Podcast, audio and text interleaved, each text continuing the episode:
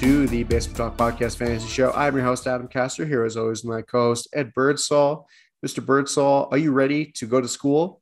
It's Fantasy Football 101. Yeah, yeah. It, it feels like I am back in second grade learning about fantasy football all over again. But this is, uh, this actually has been one of our most requested episodes to do, which I was, uh, I was surprised, but I was also pleasantly surprised that there are a lot of newer players that are, you know, starting to take a get a hold on fantasy football and want to want to play fantasy football. So um, that means we're I getting am, new listeners, more listeners, where yeah. people want to you know learn how the game is played and get into it. Because if you're listening to a fantasy football podcast and you're not playing fantasy football, then what's the point? Correct. You're just Correct. listening to two people talk and go on tangents about movies and whatever whatever else. Lots of Time about. Machine and uh, and the Godfather. Godfather. Yeah. Ah. Yeah. Correct. But uh, yeah, this is the this is uh, for for the people that excuse me, I'm still recovering from my uh, my date at Madison Square Garden. Um, for the people that know what fantasy football is all about, this is not the episode. So, thank you and goodbye. Sort sort of sort of thing. If you want to turn off, I completely understand because this this is just not the episode for you. This is the people that do not know what the hell is going on maybe first time commissioners that need, you know, commissioning advice and how to set up their leagues, what's the best way to do it. This is the episode for those people. So if you are an expert fantasy player who knows the ins and outs of fantasy, this is not the episode for you. Yes. But if you do, if you know somebody that is looking to get into fantasy football, or you want to convince somebody to get into fantasy football, then by all means, show them this episode. Yep, absolutely, absolutely. And this is the this is the dumbed dumbed down uh, episode that we're doing. We'll be talking about different kinds of leagues, talking about roster sizes, talking about different lineups, and you know, perhaps you hear us talking about on our mock draft episodes, talking about two receiver setup versus three receiver setups. We're talking the difference between those scoring and formats. Scoring formats, yes, absolutely. And then we'll be talking about basic draft stuff as well. So like, we, we, I get those questions a lot. You know, what is the best way to tackle a draft? um, you know, foundationally, what should what should you be looking for in a, in a draft? We'll also be going that over that too uh, at a little bit at the uh, at the end. Yeah, and I don't think we should go into like the crazy leagues. You know, I know that we're going to be doing a guillotine league come uh, this upcoming season, uh, or you know, leagues like those, like vampire leagues, like yeah, weird no, no, stuff. No, no, no. We're, not talk- tackling that. Right, right. We'll be we'll be talking about you know your basic scoring systems, your hair PPR, um, your half PPR, your standard, and then going into uh, two quarterback and super flex as well. We could we could talk about those as well, and even even if you were going and talk about like keeper leagues and dynasty leagues, we could talk about auctions as well. Auctions, yeah, yeah. We could def- we could definitely talk about those. There are a lot of different directions that we can go into, but first, let's go into just like the terminology of the different scoring formats mm-hmm. that you hear us talk about all the time. If you yes. are an avid listener and you want to get into fantasy football. So starting off with PPR, it's an acronym that you hear all the time. It stands for points per reception. You get a catch, you get a point. That's full point PPR. Half point PPR is one reception equals half a fantasy point. And then non PPR, or some people refer to as standard, which might not be the standard anymore as more leagues shift more towards PPR. But non PPR is you do not get a point for a reception. Yes, and and and Adam curtailed that perfectly. But the one thing I'd also want to add, you know, to really dumb it down, is that point that you get is on top of the yardage that comes in your standard scoring that is on your league page. So, yes. and we'll get we'll get into that as well. But let's just say, you know, it's even more in, minute because you could do like because some people do. Uh, I know that you are a big fan of each yard is a decimal point. Like yes, yeah, is point one. Each yard is point one. Some people do. Uh, was it every ten yards is just one point, and then you, every ten no, yards is one point. Yeah, and there's no decimals. And for quarterbacks, every 25 yards passing is uh, one fantasy point.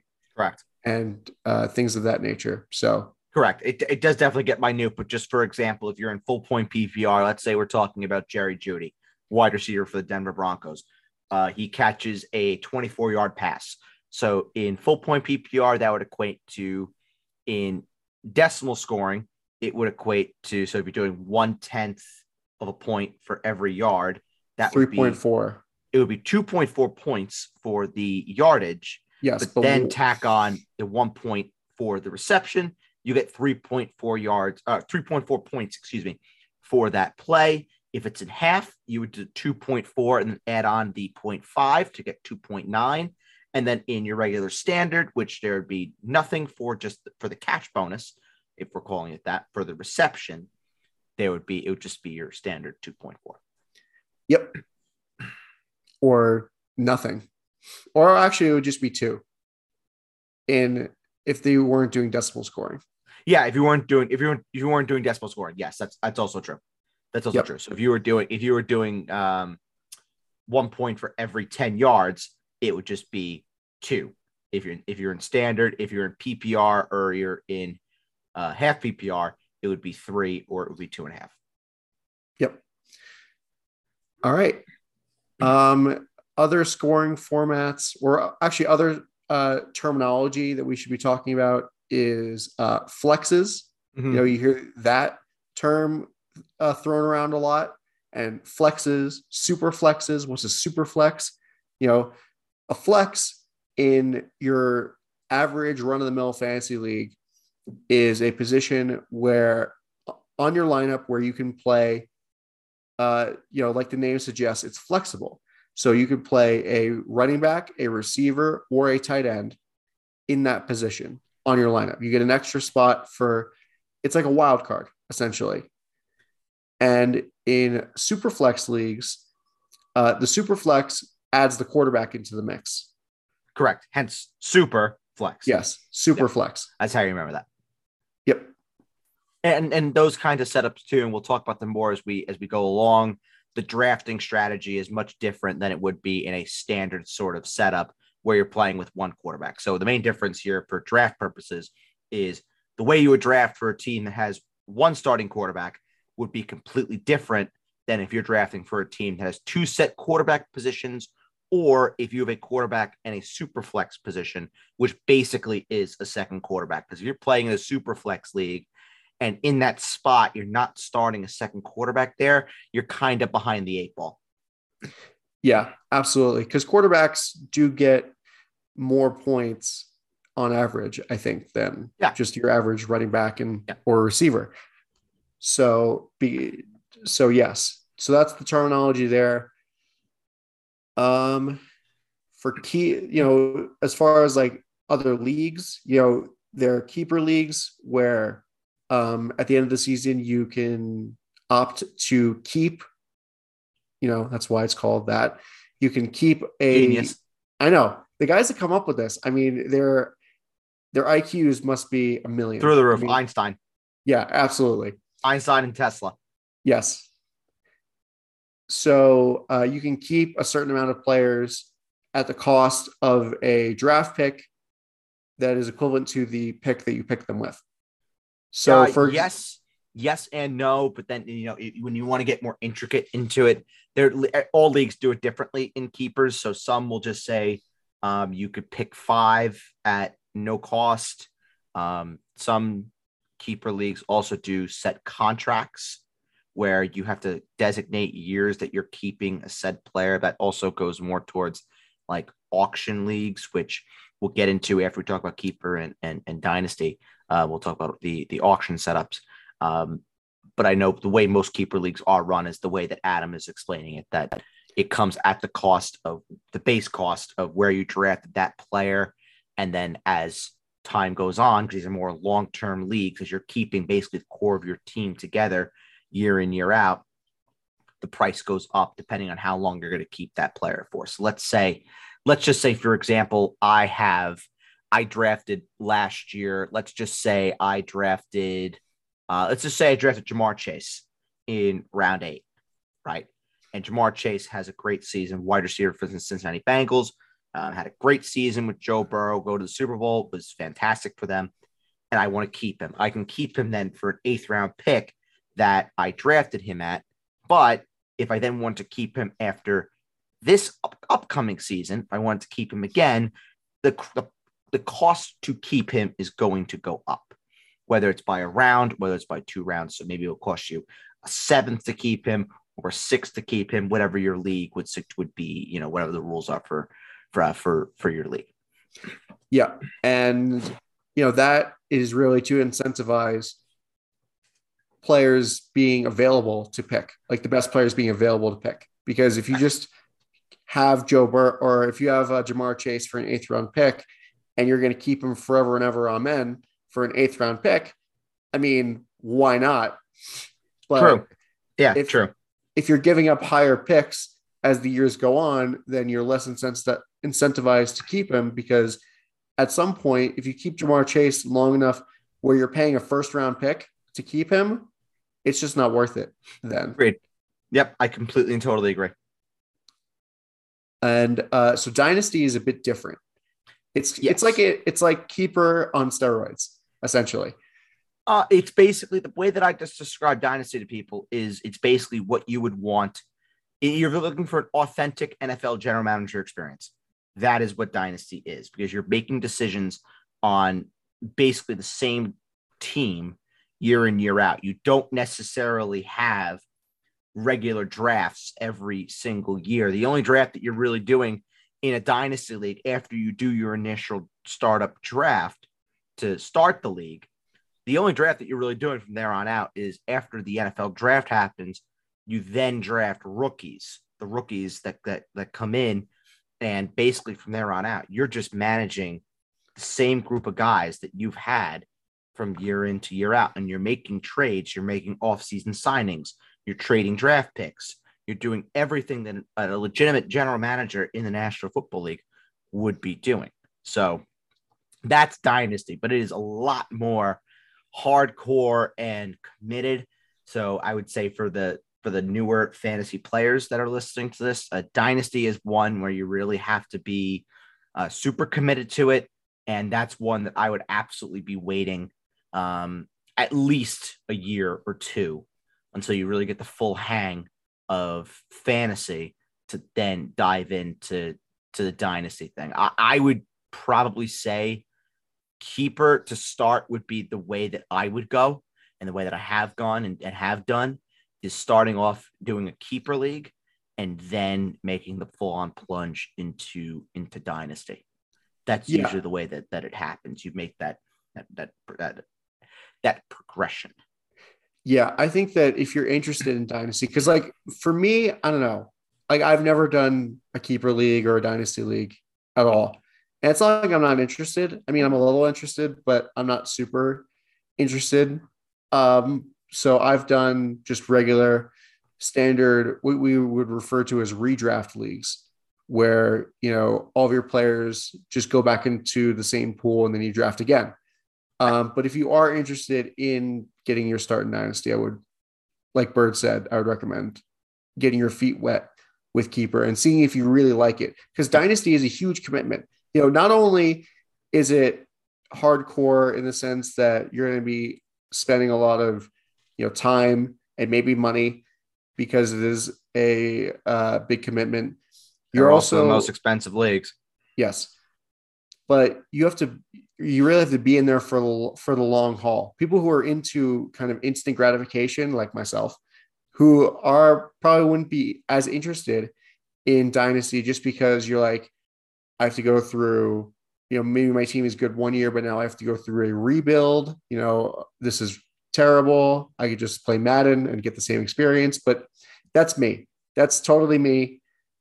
But um, I'm just saying it's a it's a huge commitment financially and from a time perspective. So I would try keeper as like a as a taste as a taste. this is going. This is going, is. this is going off on a, on a, on a uh, small tangent, but you know, on the dynasty thing, I'll keep this very very simple. You have two means of how you want it to draft. You could either draft for the immediate victory or do what many dynasty players do, which is draft for having prolonged success in the future by drafting young now and, and sort of taking the first year and deciding to tank and just being like, you know what, I'll take the first year, totally crater my team. Just know I have a lot of young guys that can help me in the future. And in the next two, three, four years, that's when you start to compete, start to win championships. But it, it, yes, it's it's a long term play. But that's that four years. Of, yeah, that a Still. lot of people just don't have don't have the time and don't have the patience for. And I completely completely understand that, which is why it's for the hardcore uh, fantasy players. And um, and then very quickly, auction leagues. Um, they're very simple. You have a set dollar amount that you go into a draft with, and instead of picking guys to have on your team, you're bidding on players. And based on the dollar amount, you build the team until you either run out of money or you fill out your roster. That's basically what an auction is, and then you play out the league as you normal as you normally would. And we'll also talk about um, waivers and different kind of uh, waiver strategies as we as we go along as well. Because uh, inevitably, inevitably, uh, for I think this is the first time, and I can't believe it's June, and it's the first time that we're having this discussion and haven't had it yet about how every league needs to be going to FAB. Yes. Well, uh, before we move on to that, let's go on to your roster construction. And we already talked about uh, teams that have flexes and super flexes, but the players around those guys, you know, it's it's different. Obviously, every league can be different. The mo the standard league that you would think of has a one quarterback, two running backs, two receivers, a tight end, a kicker, and a defense slash special special teams. And defense and special teams, you basically pick a team's defense slash uh, special teams, and you get points from that based off of uh, blocked kicks, uh, interceptions, fumbles, defensive touchdowns, special teams touchdowns, that sort of thing. And um, they're also where you get crazy is where you have the flex, where you have super uh, super flex, you have two QB. Um, a lot of your leagues, Bird, have three wide receivers. A lot of leagues are moving towards three three wide receiver. I know you told me that you did an IDP league at one point, which is individual defensive player, where you draft like defensive linemen, linebackers, and defensive backs. I do not recommend IDP. not for rookies anyway, or no, not for people. Not, we, we do not stand IDP. Period. well, it's it's crazy. It's like you're doing you two drafts. Fu- you fucking psychopaths. It's like it is like you're doing two drafts. It's actually I, I was, crazy. So a fun fact here: I was invited to do a IDP Dynasty startup this year, and I just said no, I cannot what? do it. I cannot do it. There aren't enough hours in the day. Yeah, literally.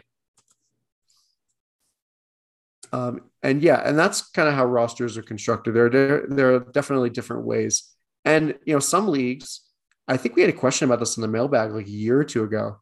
Some leagues have just gotten rid of defense and kickers. Yep. Yep. Yeah, defensive kickers leagues do remove, and then I think um, a lot of leagues are also moving towards removing tight ends and adding a secondary uh, flex position. So you have those valuable tight ends that are being drafted early. They still have a part to play just as flexes. Interesting. Yeah, I, or they're taking, or they're taking like wide receiver, tight end, and grouping that into one. Every league is doing it differently, but the sole tight end position is just is sort of on the uh, on the way out. But that's a more advanced sort of uh, sort of thing.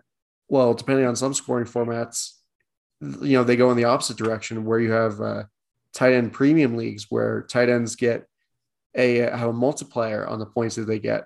Correct, correct. But that's that's also going into a whole other rabbit hole yes, that's this also pretty advanced. Yeah. But uh, moving on from roster construction, we can go on to uh, the waiver, the waiver wire and free agency.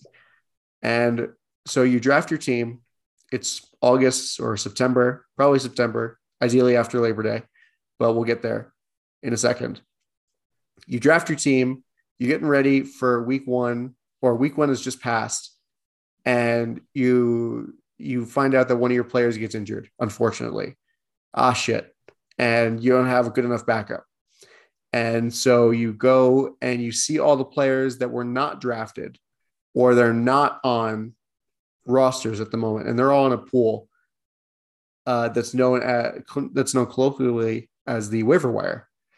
And you know, some leagues use waivers still, where essentially uh, there's a list of priorities. Each team has their own waiver priority based on different criteria. Most leagues, it's in reverse order of uh, how they how they finish or a, a league standing. So the worst team has the first priority because it just makes sense logically, where the worst team ha- should have the best chance at getting uh, or a first crack at getting players because they they probably need them.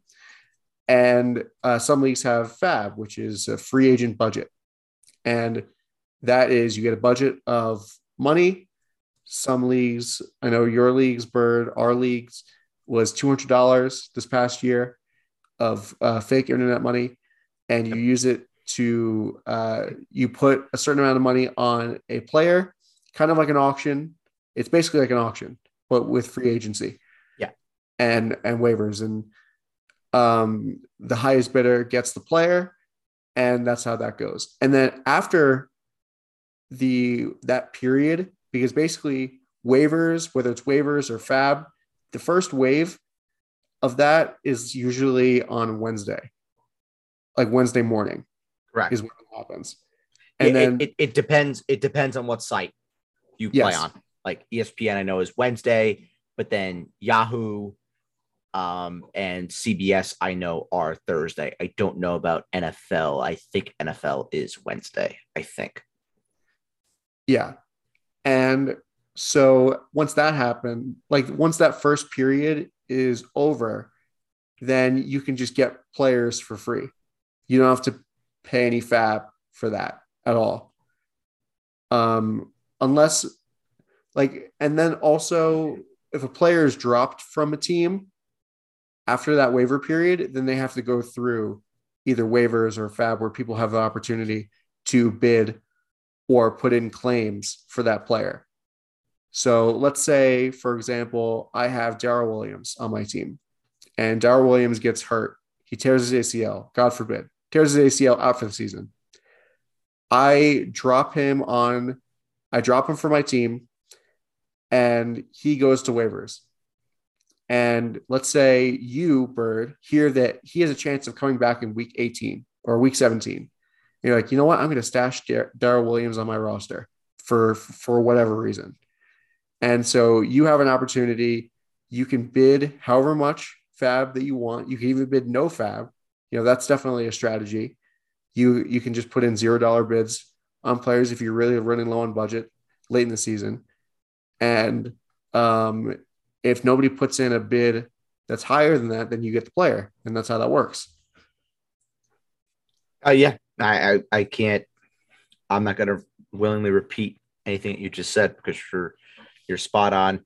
Uh, the main difference, though, that I want to point out between just doing bog standard inverse waivers where worst team gets first crack and best team gets last crack and fab is the difference really is is that fab puts a monetary price and puts a value on every player that is going to be available on your waiver wire instead of worst team getting first bit and that last team really not having a chance to to win any of those players on on, on waiver wire. So if that best team really wants that player, they're going to have to shell out as just as much as the last place team is going to really want to take a chance to go get that player. So, like I said, it's going to come down to whichever team needs that player the most, there's going to be a price in that player. And that's what Fab really does. And which is why I'm always going to be an advocate for Fab. I love it. I think it's the best. And I know I'm in every league but one is fab, but the, the one that's not fab is I just play with idiots and they just don't understand it. And I'm just like, okay, whatever. I don't know what there is to not understand. It's just like an auction. I, I don't get it either. And they're all business people, which makes no sense. Makes no sense to me. How I'm people just worried. don't understand it. It's not. Like, it's re- it's pretty simple. It's very simple. It's very straightforward. It's just about having a budget knowing how much you could shell out on players every single week and doing it. Like it's it's not hard. But then people say, well, what's too much to spend on a player? There's no such thing as spending too much on a player. It's just budgeting yourself and saying, okay, if I'm going to spend, if I have a, let's say I have a $200 budget that I can spend on 17 weeks during the season. If I go out and I spend 30 bucks on a player in the first week, I now know that the rest of the season, I have to really limit myself to try and spend 10 or so dollars a week because then that would take me to the end and I'll maintain that $200 budget and I'll be clear. I'll be clear of that. And I also want to point out with Fab as well, which is very important. So if this is like for the commissioners, really, um, having zero dollar bids as your min offers are it, it, you have to have it. Like there's no rhyme or reason. Zero dollar bids must be allowed because you don't unless you're going to have a $500 budget to have make sure every player that is picked up is going to come at a cost. If you're doing continuous fab then you have to have to have to have a set minimum offer for for fab at zero. Yeah i mean we could kind of go into our strategies for fab. I mean this this past year is my first time doing it.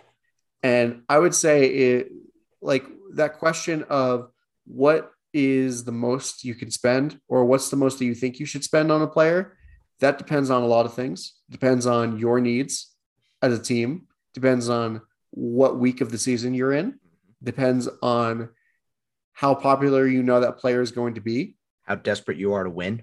How de- yes, how desperate you are to win. I mean that goes into team needs and stuff like that and if you're in if you're how much money the uh, well yeah and how much fab you actually have currently that, yeah it's also true that's also true but if you're like week eight and you're knowing that you're right in the middle of the season you're three and five and you need something you know really picked up and there's a great player that really helps your team out and you've already blown through half of your $200 budget then you may have to be willing to take a stab at you know throwing a third or even a quarter of your remaining budget on that one player.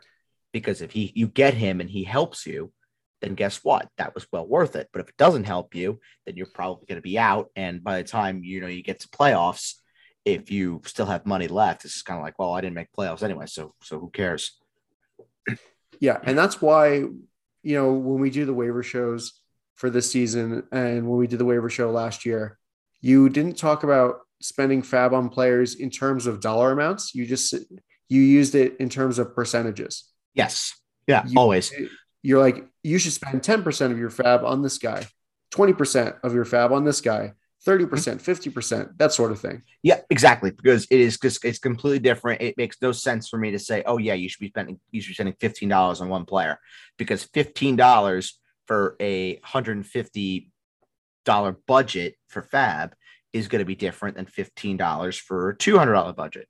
So when you roll it down to percentages, it makes it a lot easier, I think, for, for managers to to understand. So, so when you listen to to this podcast and we do our waiver shows in, um, in during the season, you'll hear you know those names, those numbers thrown out in percentages, and you'll know what they mean if you're going to be doing FAB, which I'm begging all of you to do, please. Yes. All right. Um, is there anything else you want to go over before we move on into draft strategy? Um, I mean, let me just have a look. I do want to talk about um, scoring very quickly. I do want to talk about um, just the scoring that I generally use, and, and Adam touched on it before, using the uh, one tenth of a point for every yard, uh, passing touchdowns. Very important to point out four point versus six point. Some sites defaulted is four, others defaulted is six. The main difference between four and six is the six point per passing touchdown leagues. Those quarterbacks are always going to have an inflated value. So the quarterbacks will become much more valuable when really they aren't as valuable unless you're talking about the elite options, your Josh Allen's and your Patrick Mahomes's.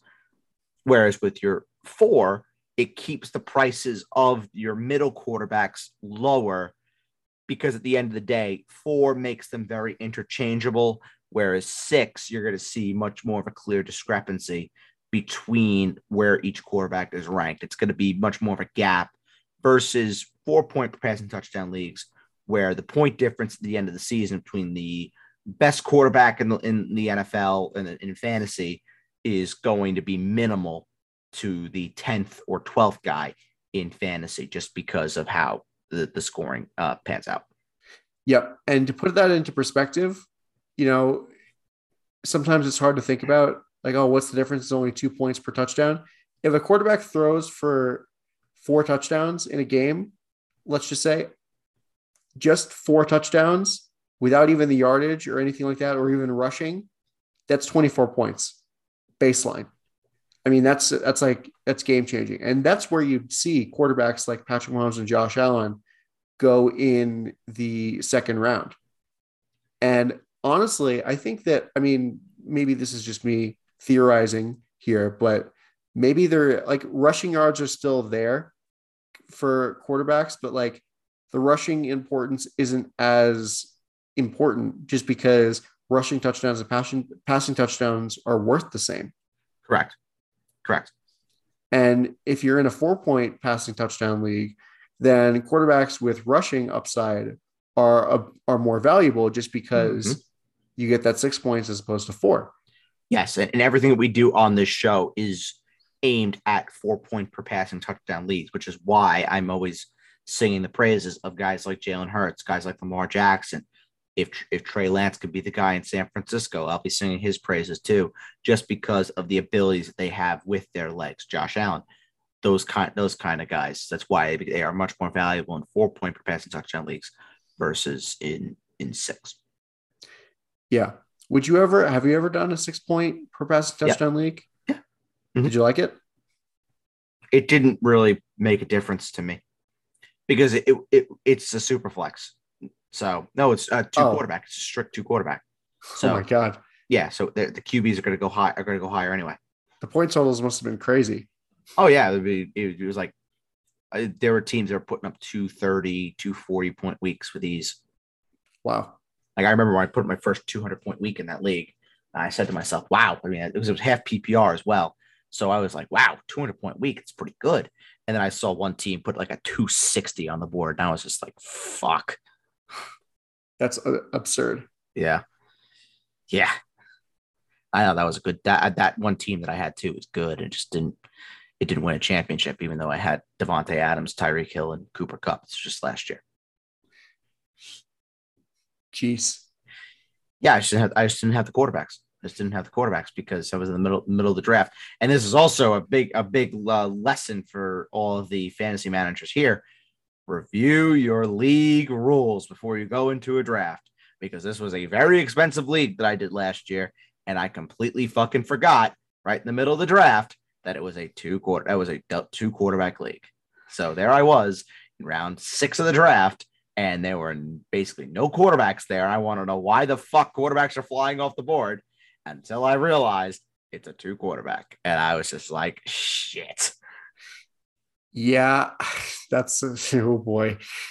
Yeah, but I ended up with Jalen. I Jalen Hurts and Kirk Cousins, so it wasn't all bad. No, it wasn't all bad, but I mean, you could have had if you had known, then you know things could have been different. But that's besides the point. So actually, this is a good transition, a good segue into draft strategy, and you know, talking about draft position because this is something that can really change your draft strategy. And the way the draft position is decided is something that's that can be different depending on what league you're in and what kind of league that you're in. Um, for redraft leagues, for most redraft leagues, draft position is decided by a lottery where um, you know it randomly decides whether you're picking one, two, three, four, five, six, seven, eight, nine, ten, and so on. And um, in keeper league, well, I think in most leagues, really, it's decided by a lottery, right? Most except for dynasty. Dynasty is usually done the inverse of the regular season standings, or well, yeah. just the, the overall standings. And those are those are weird anyway, just because. Um. Yeah. Right. Most most are done. Most are done by draw. Most are done by draw, or you let the system decide on your on your respective uh, servers. Yep. And um, so there is different strategies. I mean, before going into str- what strategy you should think up think about depending on what position that you're in just let's talk about what positions you should be like player positions you should be prioritizing in drafts and you know if you have friends that play fantasy football then you've heard them be like you know i'm going to take insert running back here jonathan taylor i'm going to take jonathan taylor first overall this year or i'm going to take Derrick henry first overall this year or you know i'm thinking about taking austin Ekeler at six if he's there for me. And the commonality between those players is that they all play running back. And uh, running backs have been the backbone of fantasy since time immemorial. And it, there's a good reason for that, is because rushing yards are a lot easier to get than receiving yards. And they're a lot more commonplace. Or no, not even. No, they're just easier to get. They're more consistent to get with a good running back than they are with a with a good receiver. And running backs, I, I don't know. I mean, running backs also get it's a little different now because we have uh, some running backs have touchdown vultures as uh, handcuffs, but a lot of running backs, you know, they get uh, like it's more likely for them to get a lot of uh, touchdowns as well. So that's that's why. And I think the, the pendulum shifts depending on what type of league you're in, also basically to just sum it down, narrow it down, and make it as very simple as possible. The way you want to draft in a standard draft league that does not have any funky alterations to it is you want to be drafting as many running backs and as many receivers as early and as often as possible because they are the foundational pieces for any fantasy setup. You those those are the guys that you are going to be riding for the basically the duration of the season. The quarterbacks and tight ends are always interchangeable, especially the quarterbacks. The tight ends, there is a clear difference from the top X amount of guys and the rest of the guys, it, clearly. But with quarterback, there's not much of a difference. So I'm always going to be of the ilk, and you'll listen to us talk about this um, all the time, really. And that's that we're not going to be drafting quarterbacks early in drafts. It's just not how I know. I, that's not how I do it. Well, define early. How, how Adam does it. I mean, I've drafted quarterbacks kind of early. I mean, you've you've done it, but it's not something. That, well, what's your definition of early? Yeah, I mean, early like seventh, sixth, seventh round. Let's see, round? early early for me is round five or above. That's that's, that's not, early yeah. for me. I think if yeah. you're taking a quarterback in round seven, round eight, uh, that's perfect quarterback range that for me is okay. That's like the that's basically where quarterbacks start to fly off the board anyway.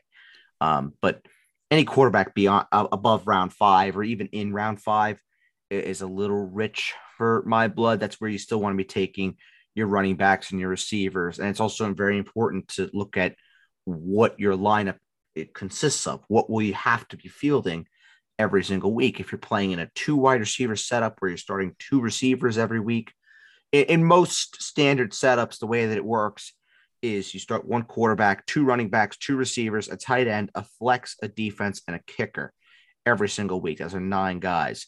In the new wave, I guess we'll call it, leagues are adding a third receiver that you're starting every single week. So depending on what league you join, which is why it's also very important to look at your lineup. You know, you look at your roster construction beforehand just to see what you need to do. If you're taking three receivers, if you need three receivers to start every week, that might be more of an emphasis for you than taking a running back. I always say running back for me is the way that I go. It's the way that I'm going to be going this year. Is I'm going to be loading up on running back as much as I can, and then just sort of going from there because receiver is very deep. So in three receiver setups, you could still get a really really nice option um, I mean, that's the other thing. Spot. That's the other thing. Like, you know, it depends on the the level of talent at that position because running backs are for the past couple of years, really good fantasy running backs have been thin. You know, yep. few and far between. They're either like unattainably good, where they're going in the first five picks, or they're good but they're injury prone, or they're good but they have a handcuff. So you know you want to prioritize for me anyway and for you uh prioritize getting that positional that position of scarcity getting somebody good in a scarce position where you can wait for a receiver.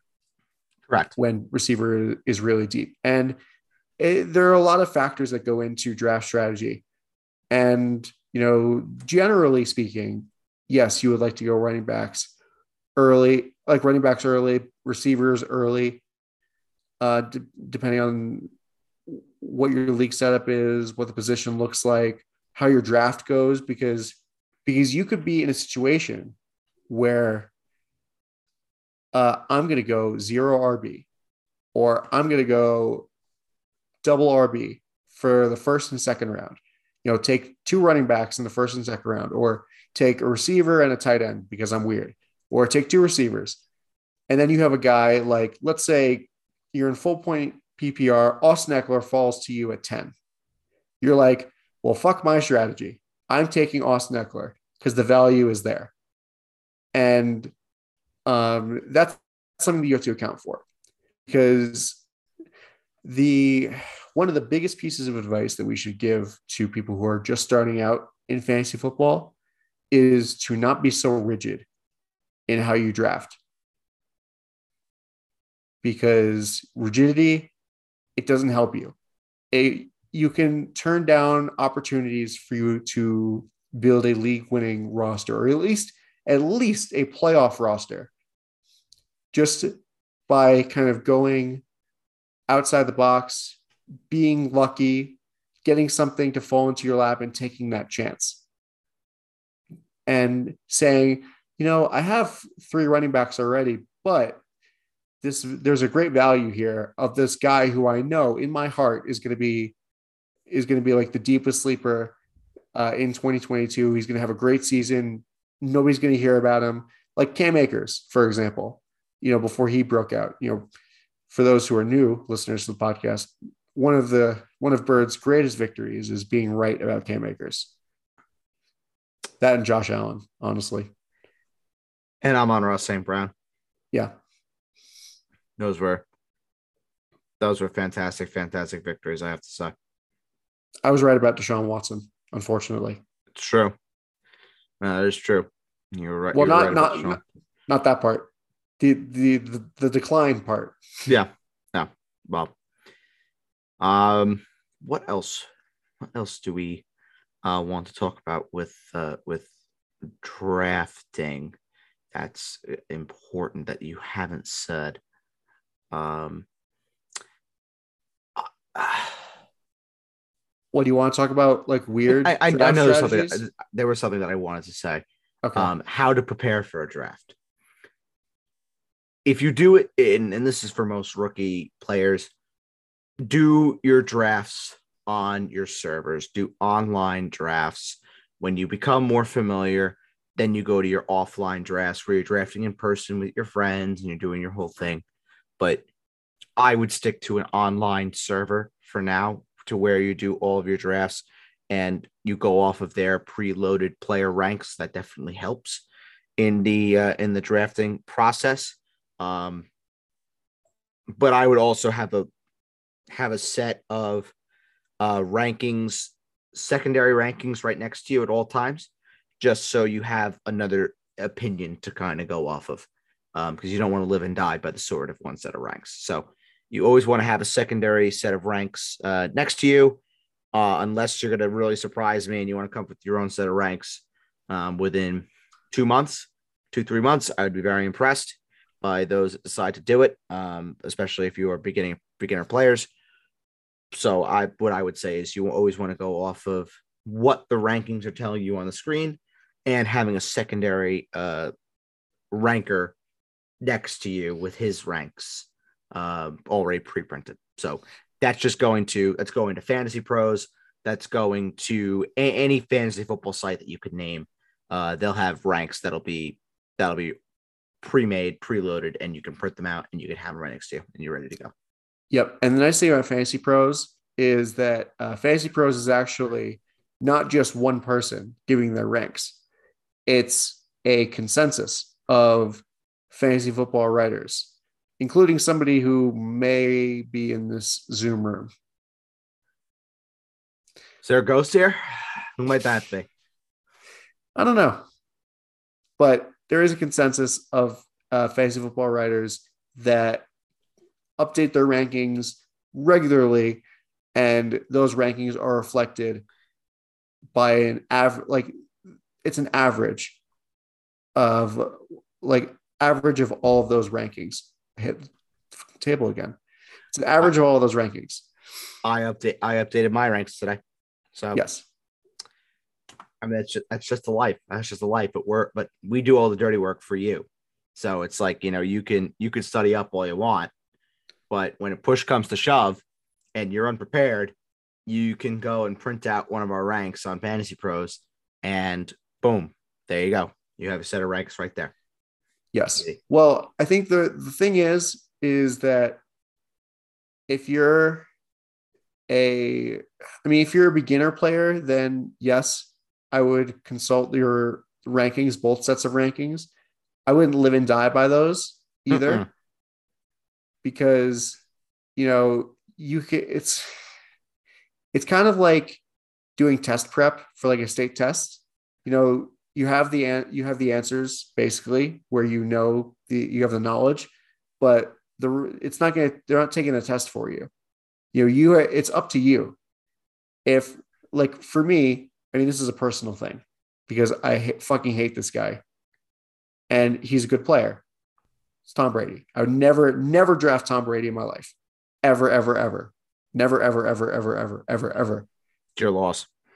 I'm just saying. Well, and you know, if I was like a fantasy football robot, then I would never. I would like. I would just draft him. He's a good. He's a good player. He's an okay. You know, he's fine. He's a good player. But you know, don't kind of don't try and get yourself into. I want to see. I want to figure out how to word this. Don't draft a team that you're going to end up looking at it at the end of the draft and be like, "This isn't my team. I don't like this. I drafted somebody else's team." Ah, that's a tricky one. Because you want to have your own team, but at the same time, no, oh, it's how like do I, how do I put this? It's like players that you don't believe in. Really, you're like, oh, the the numbers tell me that this guy's going to be good, but is he actually going to be good? Okay, all right, yeah. So you don't you don't want to live and die by the ranks like like adam was saying you you, you want to have your own personal input on it you want to have your own personal touch on it and there's there's certain spots where you can go off board and take guys that you want to take and and that's like that's completely okay um while at the same time also putting all personal biases aside and having to draft the best possible team that you that you can so for me like i know when i first started it was all about the Dallas Cowboys. I wanted every fucking cowboy I can get. Took Tony Romo number one overall. Because I was just like, oh, I don't know what the fuck I'm doing. Tony Romo number one overall, perfect. I took and, Aaron Rodgers for fourth overall in my first fantasy draft.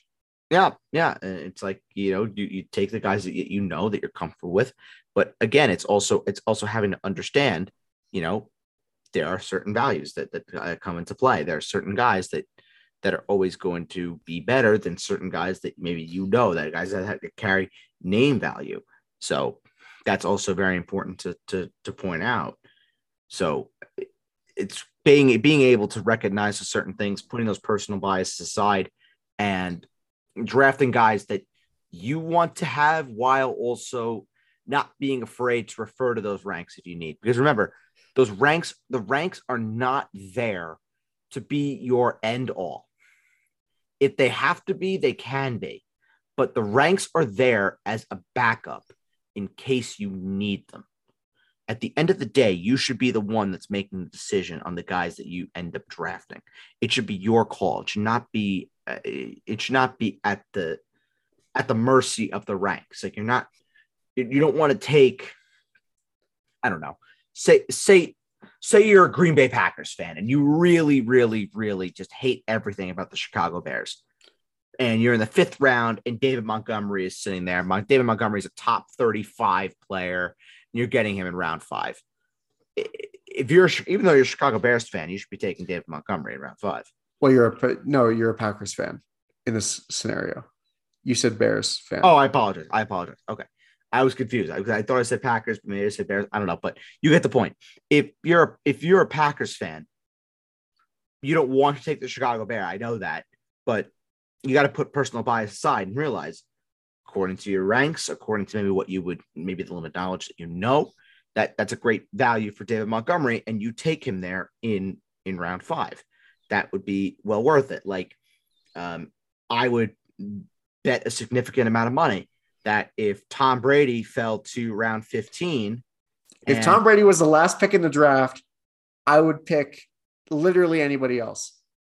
If Tom Brady was available in the last pick of the draft, I would be like, huh, I'm going to pick, uh, I don't know, Frank Gore. He's retired. I don't care. Ladies and gentlemen, do not do what Adam does because that is the wrong approach. That is the wrong approach. Because if Tom Brady is there with your last pick in the draft, you are taking Tom Brady. You are then taking your clothes off and you are running around in the streets naked because you just got Tom Brady in the 15th round. Kind of like I did last year when no one would take him. And Tom Brady was the last quarterback taken in the draft. That was really just odd. Yeah, it was funny. I, you know, last year we were talking about draft strategy and stuff like that. I, and like when you should take a quarterback, I felt like I I felt like I was waiting as long as I usually do. And then I'm like, oh, there are no quarterbacks left. Fuck. So I took Matt Stafford. I was like, oh, well, I guess I'll take second tier, third tier Matt Stafford. And Matt Stafford ended up do- doing pretty well for me. Yeah. And, and I think Brady Brady was even later than Matt Stafford. He was the last quarterback taken in that draft. And Tom Brady ended up starting for me every single week. And I was then able to trade Jalen Hurts. Yeah. So at the end of the day, it it works it works out, but it's knowing your opportunities and knowing your players. There's a little bit of studying that I think every manager should be doing, just getting the the sense as to where certain guys are going. Um, but again, it, it, for rookies, I don't I don't expect um, those people to to go like super crazy with you know knowing guys where they play you know th- that kind of thing, knowing like player profiles and such. But every player should be knowing um, which players matter more, which positions matter more, um, what to do based on certain rounds, like rounds one to five. You want to build your core of your team. Then round six to 11, you want to really fill out your team. And then 12 to beyond is where you want to take your lottery shots and you know go big go go big or go broke uh, with with those picks after like round 12 you know before we sign off here i do have one thing that i want to sure. touch on and that is with draft strategy and with fantasy football in general and that is something that people don't worry about as much but it can it can fuck you if you don't plan for it it's bye weeks mm. and um, so if you are an avid fan of the NFL and if you're looking to play fantasy football, you should be uh, an avid fan of the NFL. You know that each team has one bye week. And in the fantasy football season, there are no weeks off. So uh, if your player is on a bye or is not like is just not playing, then that player will not accrue any points. So you need to you need to have a plan for that. And the thing with draft strategy is that you have to take you you know it's not the be all end all. It could be a tiebreaker for you if you're kind of stuck between two guys and you're like well i don't want to have too many players. I have i already have two guys who are off in week seven. And let's say you have dalvin cook and cooper Kupp and justin jefferson who are all week seven byes and then you are deciding between um let's say Cam Akers and Antonio Gibson. That's literally the name I was going to say. That's crazy. Cam Akers and Antonio Gibson. And you're like really torn between both those guys. And you're like, well, Cam Akers has the same buy as Cooper Kupp. Obviously, they're on the same team. And I don't want to have three guys who are on week seven byes because then that makes things weird with uh, trying to fill those spots. So maybe I'll go with Antonio Gibson as a result of that. And also with guys who are backups, you don't want to be like, I'm going to have uh, one guy and then have his backup have the same bye week. And it's like, what's the point? Like quarterbacks, especially for this, where you're like, uh, let me uh, look here, see if I have a good example of this. Let's do seven again, just because. Let's say you have uh, Jalen Hurts and Kirk Cousins. That's a dumb strategy for bye weeks because they have the same bye week.